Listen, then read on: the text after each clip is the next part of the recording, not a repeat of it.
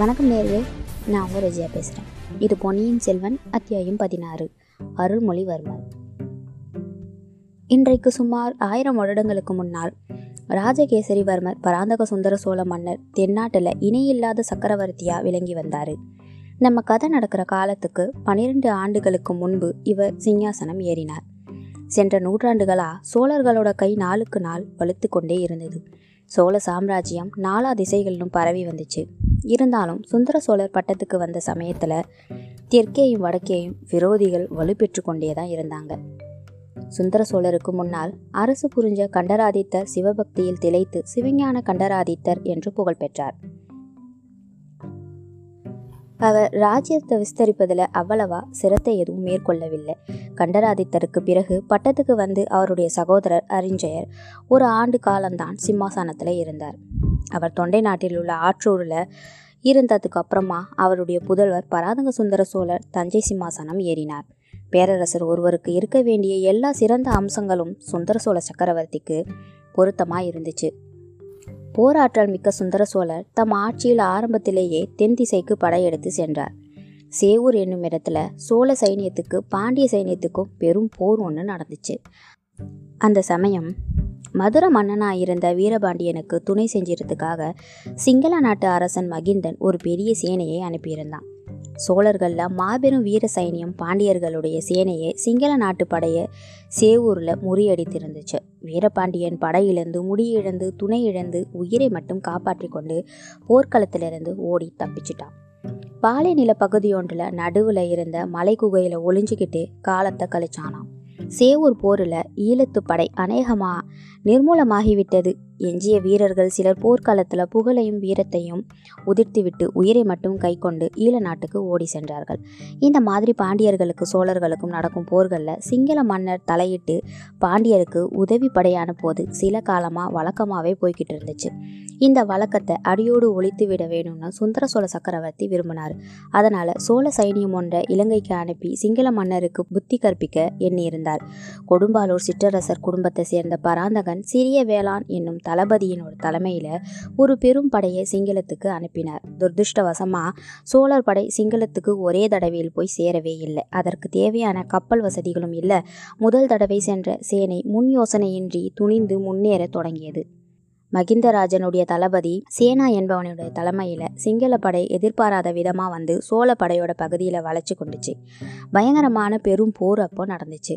அதில் சோழ சேனாதிபதியான பராந்தகன் சிறிய வேளாண் தன் வீர புகழை நிலைநிறுத்திவிட்டு தன்னுடைய இன்னுயிரை துறந்தான்.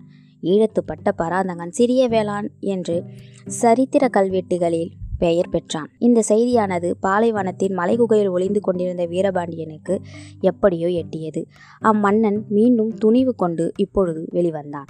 மறுபடியும் பெரும் சேனை ஒன்றை திரட்டி போரிட்டான் இந்த முறை பாண்டிய சேனை அதோகதி அடைந்ததுடன் வீரபாண்டியனுடைய உயிர் துறக்க நேர்ந்தது. இந்த போரில் சுந்தர சோழரின் முதல் குமாரர் ஆதித்த கரிகாலர் முன்னிலையில் நின்று பராக்கிரம செயல்களை புரிந்தார். வீரபாண்டியன் தலை கொண்ட கோப்பெருங்கேசரி என்ற பட்டத்தையும் அவர் அடைந்தார்.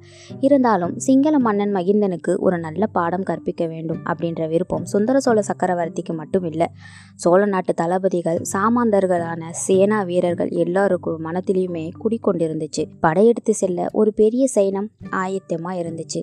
அதற்கு தலைமை வகித்து செல்வதற்கு யார் அப்படின்ற கேள்வி மட்டும் மட்டும் அந்த நிலைமையில இருந்துக்கிட்டு இருந்துச்சு. சுந்தர சோழரோட மூத்த புதல்வர் பட்டத்து இளவரசராகிய ஆதித்த கரிகாலர் அந்த சமயம் வடதேசைக்கு சென்றிருந்தார். திருமுனைப்பாடி நாட்டில் தொண்டை மண்டலத்துக்கு சில நாளாக ஆதிக்கம் செலுத்தி வந்த இரட்டை மண்டல படைகளை முறியடித்து விரட்டிவிட்டு புராதனமான காஞ்சி நகர தமது வாசஸ்தலமாக செய்து கொண்டிருந்தார். மேலும் வடதிசையில் படையெடுத்து செல்வதற்கு ஆயத்தமாக செஞ்சு கொண்டிருந்தார். இந்த நிலையில ஈழமண்டலம் படைக்கு தலைமை வகிச்சு செல்ல சோழ நாட்டில் மற்ற தளபதிகளுக்குள்ளேயே பெரும் போட்டி நடந்துகிட்டு இருந்துச்சு. போட்டியிலிருந்து பொறாமையும் புறங்கூறுதலுமே எழுந்துக்கிட்டு இருந்துச்சு. பழந்தமிழ்நாட்டில் போருக்கு போகாமல் தப்பிச்சு கொள்ள விரும்புகிறவங்கன்னு பார்க்குறது ரொம்பவுமே போர்க்களத்துக்கு செல்வது யார் அப்படிங்கிறதுல மட்டும்தான் போட்டி உண்டாகும். அதுலேருந்து சில சமயம் பொறாமை பொறாமையும் விரோதமும் கூட வரதுண்டு. ஈழ நாட்டுக்கு சென்று மகிந்தனை பழிக்கு பழி வாங்கிய சோழனுடைய வீரப்புகழை நிலைநாட்டுறது யார்? அப்படிங்கிற போட்டியும் பொறாமையும் இந்த சமயம் சோழ நாட்டு தலைவர்களுக்கிடையே முன்னது இந்த போட்டியை அடியோடு நீக்கி அனைவரையும் சமாதானப்படுத்தும்படியாக சுந்தர சோழ மன்னரின் இளம் புதல்வர் அருள்மொழிவர்மர் முன் வந்தார் அப்பா பழையாறை அரண்மனையில் அத்தைகளுக்கு பாட்டிகளுக்கும் இடையே இத்தனை நாள் நான் செல்ல பிள்ளையாக வளர்ந்தது போதும். தென்திசை சைனியத்துக்கு மாதண்ட நாயகனாக என்னை நியமியுங்கள் அப்பா. ஈழப்போருக்கு தலைமை வகித்து நடத்த நானே இலங்கை சென்று வருகிறேன் அப்படின்னு இளங்கோ அருள்மொழிவர்மர் அவங்க அப்பா கிட்ட முறையிடுறாரு. அருள்மொழிவர்மருக்கு அப்போ வயசு பத்தொன்பது தான். அவர் சுந்தர சோழரின் கடைக்குட்டி செல்ல புதல்வர். பழையாறை அரண்மனையில் வாழ்ந்த ராணிமார்களுக்கெல்லாம் செல்ல குழந்தை. சோழ நாட்டிக்கே அவர் செல்ல பிள்ளை சுந்தர சோழ மன்னர் நல்ல அழகிய தோற்றம் வாய்ந்தவர். அவருடைய தந்தை அருஞ்சயர் சோழ குலத்துக்கு எதிரிகளாக இருந்த வைதும்பராயர் வம்சத்து பெண்ணாகிய கல்யாணியை அவளுடைய மேனி அழகை கண்டு மோகித்து மணந்து கொண்டார். அருஞ்செயருக்கு கல்யாண கல்யாணிக்கும் பிறந்த சுந்தர சோழருக்கு பெற்றோருக்கு வைத்த பெயர் பராந்தகர். அவருடைய தோற்றத்தின் வனப்பை கண்டு நாட்டாரும் நகரத்தாரும் சுந்தர சோழர்னு அவரை கூப்பிட்டுக்கிட்டு வந்தாங்க. அதுவே எல்லாரோட வழக்கமான பெயராகவே மாறிடுச்சு. அத்தகையவருக்கு பிறந்த குழந்தைகள் எல்லாருமே அழகில் மிகுந்தவர்கள்தான். ஆனால் கடைசியில் பிறந்த அருள்மொழிவர்மர் அழகில் அனைவரையும் மிஞ்சி விட்டார்னே சொல்லலாம். அவருடைய முகத்தில் பொழிந்த அழகு மனித குலத்துக்கு உரியதாக மட்டும் இல்லாமல் தெய்வீகத்தன்மை கொண்டதாகவுமா இருந்துச்சு. அவர் குழந்தையாக இருந்தபோது சோழ வம்சத்து ராணிமார்கள்லாம் அவரை முத்தமிட்டு முத்தமிட்டு கண்ணும் கனிய செஞ்சிட்டாங்க. எல்லாரிடமும் அதிகமாக அன்பை பெற்றிருந்தார். தமக்கையாகிய குந்தவை அருள்மொழிக்கு இரண்டு வயதுதான் மூத்தவளாக போதிலும் தம்பியை வளர்க்கும் பொறுப்பு தன் தலைமையிலேயே சுமந்திருப்பதாக குந்தவை பிராட்டி எண்ணியிருந்தாள். குந்தவையிடம் அருள்மொழியும் அதற்கிணையான அன்பை வைத்திருந்தார். தமக்கு இட்ட கோட்டை தம்பி தாண்டுவது கிடையாது. இளைய பிராட்டி ஒரு வார்த்தை சொல்லிவிட்டால் போதும். அதுக்கு மாறா பிரம்மாவும் விஷ்ணுவும் சிவனும் சேர்ந்து வந்து சொன்னாலும் கூட அருள்மொழிமருமர் பொருட்படுத்த மாட்டார். தமக்கையின் வாக்கே தம்பிக்கு தெய்வத்தின் வாக்காவே இருந்துச்சு. தம்பியோட முகத்தை தமக்கை அடிக்கடி உற்று நோக்குவாள். விழித்து கொண்டிருக்கும் போது மட்டுமில்லை அவன் தூங்கும் போதும் கூட நாளிகை கணக்கில் பார்த்து கொண்டே இருப்பாள். இந்த பிள்ளையிடம் ஏதோ தெய்வீக சக்தி இருக்கு. அதை வெளிப்படுத்தி பிரகாசிக்க செய்ய வேண்டியது என் பொறுப்பு என்று எண்ணமிட்டு கொண்டே இருப்பாள்.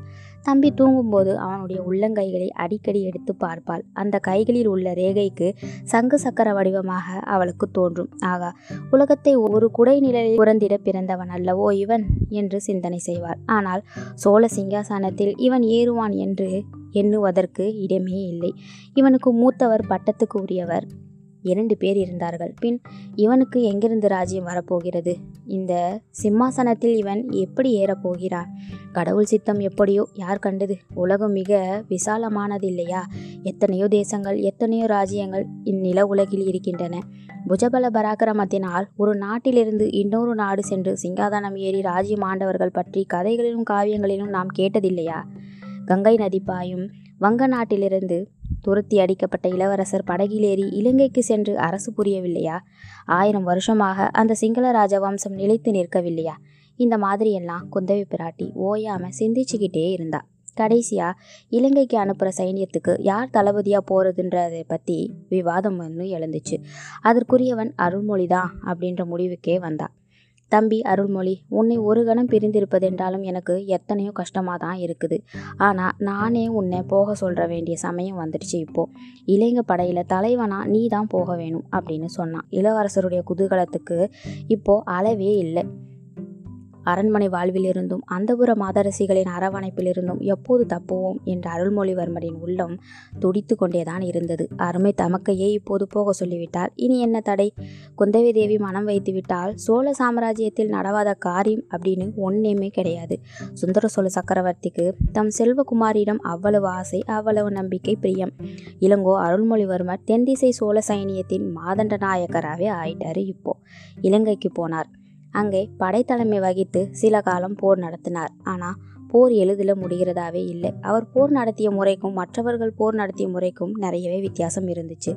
தாய்நாட்டிலிருந்து அவர் வேண்டியபடியெல்லாம் தளவாடங்களை சமக்கிரியைகளும் சரியாகவே வந்து அவருக்கு சேரலை. அதனால் இடையில ஒரு நாள் தாய்நாட்டுக்கு வந்திருந்தார். சுந்தர சோழரை பார்த்தார். அதாவது தன்னுடைய அப்பாவை. தந்தையிடம் சொல்லி தன் விரும்பியதின்படி எல்லா ஏற்பாடுகளையும் செய்து கொண்டார். மறுபடியும் ஈழத்துக்கு செல்ல ஆயத்தமானார். அருமை தம்பியை போர்முகத்துக்கு அனுப்புவதற்கு குந்தவி தேவி பழையாறையில் பிரதான மாளிகையில் மக்களை நிகழ்ச்சிகளை ஏற்பாடு செய்திருந்தார். அருண்மொழி தேவர் புறப்பட்ட போது அரண்மனை முற்றத்தில் வெற்றி முரசுகள் முழங்கின சங்கங்கள் ஆர்ப்பரித்தன சிறு பறைகளும் ஒழித்தன வாழ்த்து கோஷங்கள் வானை அளாவிய சோழ குலத்து தாய்மார்கள் அனைவருமே அரண்மனையின் செல்ல குழந்தைகளை ஆசி கூறி நெற்றியில் மந்திரித்த திருநீற்றை முறையிட்டு திருஷ்டி கழித்து வழி அனுப்பினார்கள்.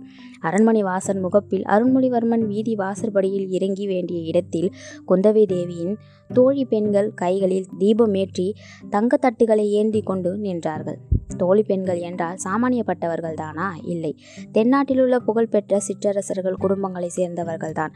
பழையாறை அரண்மனையில் செம்பியன் மாதேவிக்கு பணிவிடை செய்வதையும் குந்தவை தேவிக்கு தோழியாக இருப்பதையுமே பிறர் கரும் பாக்கியமாக கருதி வந்திருந்தவர்கள். அவர்களிலே கொடும்பாலூர் சிறிய வேளாளரின் புதவி வானதியும் இருந்தார். இளவரசர் சற்று தூரத்தில் வருவதை பார்த்ததும் அந்த பெண்கள் எல்லோருமே மனக்கிளர்ச்சி அடைந்தவர்களாய் இளவரசர் அருகில் வந்ததும் கையில் ஏந்திய தட்டுகளை ஏந்தி ஆளாத்தி எடுத்தார்கள். அப்போது வானதியின் மேனி முழுதும் திடீரென்று நடுங்கிற்று. கையில் இருந்த தட்டு தவறி கீழே விழுந்தது. டனார் என்ற சத்தத்தை உண்டாக்கியது அந்த இடமே அதிர்ந்தது. அடடா இது என்ன அவசகுணம் என்ற எண்ணம் எல்லோருடைய மனதிலும் உண்டாயிற்று. ஆனால் தட்டு கீழே விழுந்த பிறகும் திரி மட்டும் எரிந்து கொண்டேதான் இருந்தது. இதை பார்த்துவிட்டு அனைவரும் நிம்மதி பெருமூச்சு விட்டார்கள். இது மிக நல்ல சகுனம் என்றே முதியவர்கள் உறுதி கூறினார்கள். எவ்வித காரணமுமின்றி பீதியும் கலக்கமும் அடைந்து தட்டை நழுவ விட்ட பெண்களை பார்த்து புன்னகை புரிந்துவிட்டு இளங்கோ அருள்மொழிவர்மர் மேலே சென்றார். அவர் அப்பால் சென்றதும் வானாதி மயக்கமடைந்து கீழே சுருண்டு விழுந்து விட்டார். ஆஹா இப்பேற்பட்ட தவறு செய்து விட்டோமே என்ற எண்ணமே வானாதியை அவ்வாறு மூர்ச்சையடைய வைத்திருக்கும்படி நடந்திருக்கும். குந்தவையின் கட்டளையின் பேரில் அவளை மற்ற பெண்கள் தூக்கி சென்று ஒரு அறையின் மேடையில் கிடத்தினார்கள். குந்தவி பிராட்டி தம் சகோதரர் புறப்படுவதை பார்ப்பதற்கு கூட நில்லாமல் உள்ளே சென்று வானாதியின் மூர்ச்சையை தெளிவிக்க முயற்சி பண்ணி கொண்டிருந்தார் வாசலில் நின்றபடியே வானாதி சுருண்டு விழுந்ததை பார்த்துவிட்ட வருவார். தாம் குதிரை மீது ஏறுவதற்கு முன்னால் விழுந்த பெண்ணுக்கு எப்படி இருக்கிறது? மயக்கம் தெளிந்ததா? என்று விசாரித்து வர ஆள் அனுப்பினார். விசாரித்து வந்தவனிடம் குந்தவை தேவி இளவரசரை இங்கே சிறிது வந்து பார்த்துவிட்டு போக சொல்லு என்று திருப்பி சொல்லி அனுப்பிவிட்டார். தமக்கையின் சொல்லை என்றும் தட்டி அறியாத இளவரசர் அந்த மாதிரியே மீண்டும் அரண்மனைக்குள்ளே வந்தார். வானாதியை தம் தமக்கை மார்பின் மீது சாய்த்து கொண்டு மூர்ச்சை தெளிக்க முயற்சி பண்ணி கொண்டிருந்ததை காட்சி அவருடைய மனதை மேலும் உருக்கியது. அக்கா இந்த பெண் யார்? இவள் பெயர் என்ன? என்று இளங்கோ கேட்டார். கொடும்பாலூர் சிறிய வேளாளரின் மகள். இவள் பெயர் வானதி. கொஞ்சம் பயந்த சுபாவமுடையவர் என்றாள் குந்தவை. ஆஹா இப்போது இவள் மூர்ச்சையாகி விழுந்ததின் காரணம் தெரிந்தது. இந்த பெண்ணின் தந்தைதானே இலங்கைக்கு சென்று மீண்டும் வராமல் போர்க்களத்தில் மாண்டார்? அதை நினைத்து கொண்டால் போலிருக்கிறது என்றார் இளவரசர். இருக்கலாம். ஆனால் இவளை பற்றி நீ கவலைப்பட வேண்டாம். நான் பார்த்து கொள்கிறேன். இலங்கை சென்று விரைவில் வெற்றி வீரனாக திரும்பி வா. அடிக்கடி எனக்கு செய்தியை அனுப்பி கொண்டிரு என்றாள் இளைய பிராட்டி. ஆகட்டும் இங்கே ஏதாவது விசேஷ நிகழ்ந்தாலும் எனக்கு செய்தி அனுப்புங்கள் என்றான் இளங்கோ. இந்த சமயத்தில் இளவரசரின் இனிய குரலின் மகிமையினால் தானோ என்னவோ வானாதிக்கு மூர்ச்சை தெளிந்து நினைவு வரத் தொடங்கியது. அவளுடைய கண்கள் முதலில் லேசாக திறந்தன. எதிரில் இளவரசரை பார்த்ததும் கண்கள் அகன்று விரிந்தன. பின்னர் முகமும் மலர்ந்தது. அவளது பவள செவ்வாயில் தோன்றிய புன்னகையினால் கன்னங்கள் குழிந்தன. உணர்வு வந்ததும் நாணமும் கூட வந்தது. சற்றென்று எழுந்து உட்கார்ந்தாள். பின்னால் திரும்பி பார்த்தால் தன்னை இளைய பிராட்டி தாங்கிக் கொண்டிருப்பதை தெரிந்து கொண்டு வெக்கினாள். நடந்ததெல்லாம் ஒரு கணத்தில் நினைவுக்கு அவளுக்கு வந்தது. அக்கா இந்த மாதிரி நான் செய்து விட்டேனே என்று கண்களில் நீர் மல்க கூறினார். இதற்கு குந்தவி மறுமொழி சொல்வதற்குள் இளவரசர் கூறினார். அதற்காக நீ ஒன்றும் கவலைப்பட வேண்டாம் மானாதி தவறுவது யாருக்கும் நேரிடுவது தான் மேலும் உனக்கு அந்த மாதிரி நேர்றதுக்கு முக்கியமான காரணமும் இருக்கு. அதை நான் இளைய பிராட்டியிடம் இப்போதான் சொல்லிக்கிட்டு இருந்தேன் அப்படின்னு சொன்னார். வானாதிக்கு தான் காண்றது உண்மையா கேட்குறது உண்மையா பொய்யான்னு சந்தேகமே இப்போ வந்துடுச்சு. பெண்களை சாதாரணமாக ஏறிட்டு பார்க்காமலே போகிற வழக்கமுடைய இளவரசரா என்னுடன் பேசுகிறார்? எனக்கு ஆறுதல் மறுமொழி கூற தோன்றுகிறார். என் பாக்கியத்தை என்னவென்று சொல்வது? ஆஹா உடம்பு புல்லரிக்கிறதே. மறுபடியும் மயக்கம் வந்துவிடுமோ? அப்படின்னெல்லாம் வானாதிக்கு இப்போ தோணுச்சு. இளவரசர் அக்கா சேனையை காத்திருக்கின்றன. நான் போய் வருகிறேன். நீங்கள் எனக்கு செய்தி அனுப்பும்போது இந்த பெண் உடம்பு எப்படி இருக்கிறது என்றும் எனக்கு செய்தி அனுப்புங்கள். தாய் தகப்பன் இல்லாத இப்பெண்ணை நன்றாக பார்த்து கொள்ளுங்கள் என்று சொல்லிவிட்டு கிளம்பி சென்றார் அருள்மொழிவர்மர். இவற்றையெல்லாம் குந்தவி தேவியின் மற்ற தோழி பெண்கள் மேல் மாடத்திலிருந்து பலகணிகள் வழியாக பார்த்து கொண்டும் கேட்டுக்கொண்டும் தான் இருந்தார்கள். அவர்களுடைய உள்ளங்களில் பொறாமை தீ கொழுந்துவிட ஆரம்பித்தது. அன்று முதல் குந்தவை பிராட்டி வானாதையிடம் தனி அன்பு காட்டத் தொடங்கினாள். இணை பிரியாமல் தன்னுடனேயே வைத்து கொண்டிருந்தாள். தான் கற்றிருந்த கல்வியும் கலைகளையும் அவளுக்கு காண்பித்தார் எங்கே போனாலும் அவளை தவறாமல் கூட அழைத்து சென்றாள். அரண்மனை நந்தவனத்துக்கு வானாதியை அடிக்கடி அழைத்து சென்று குந்தவி தேவி அவளிடம் அந்தரங்க பேச்சுகளும் பேசினாள். தன் இளைய சகோதரனுடைய வருங்கால மேன்மையை குறித்து தான் கண்டு வைத்த கனவுகளையெல்லாம் அவளிடம் சொன்னாள். அதையெல்லாம் வானாதியும் சிரத்தையுடன் கேட்டார் மேலே கூறிய நிகழ்ச்சிக்கு பிறகு வானாதி இன்னும் நாலைந்து தடவை உணர்வை இழந்து மூர்ச்சையடைந்துதான் விழுந்தாள். அப்போதெல்லாம் குந்தவை பிராட்டி அவளுக்கு தக்க சிகிச்சை செய்து திரும்பி உணர்வும் வருவித்தார் மூர்ச்சை தெளியும் போது வானாதி விம்மி விம்மி அழுது கொண்டே எழுந்திருப்பாள். என்னடி அசடே எதுக்காக இப்படி அழுகிறாய்? என்று குந்தவி கேட்பார். தெரியவில்லையே அக்கா மன்னியுங்கள் என்பாள் வானாதி குந்தவை அவளை கட்டிக்கொண்டு உச்சி மோந்து ஆறுதல் கூறுவார் இவையெல்லாம் மற்ற பெண்களுக்கு மேலும் மேலும் பொறாமையை வளர்த்து கொண்டுதான் இருந்தன. எனவே குந்தவையும் வானாதியும் ரதம் ஏறி குழந்தை சோதிடரின் வீட்டுக்கு போன பிறகு அந்த பெண்கள் மேற்கூறியவாறெல்லாம் பேசிக்கொண்டது இயல்பே அல்லவா? இதனால்தான் அவர்கள் வானாதியின் ஜாலம் என்ற அத்தியாயத்தில் அவர்கள் அப்பெண்ணை அப்படி வாஞ்சித்துள்ளார்கள் என்பது குறிப்பிடத்தக்கது. இன்னும் சுவாரஸ்யமான தகவல்களை எல்லாம் வரப்போகிற எபிசோடில் நம்ம கேட்கலாம். நன்றி நேர்களே வணக்கம்.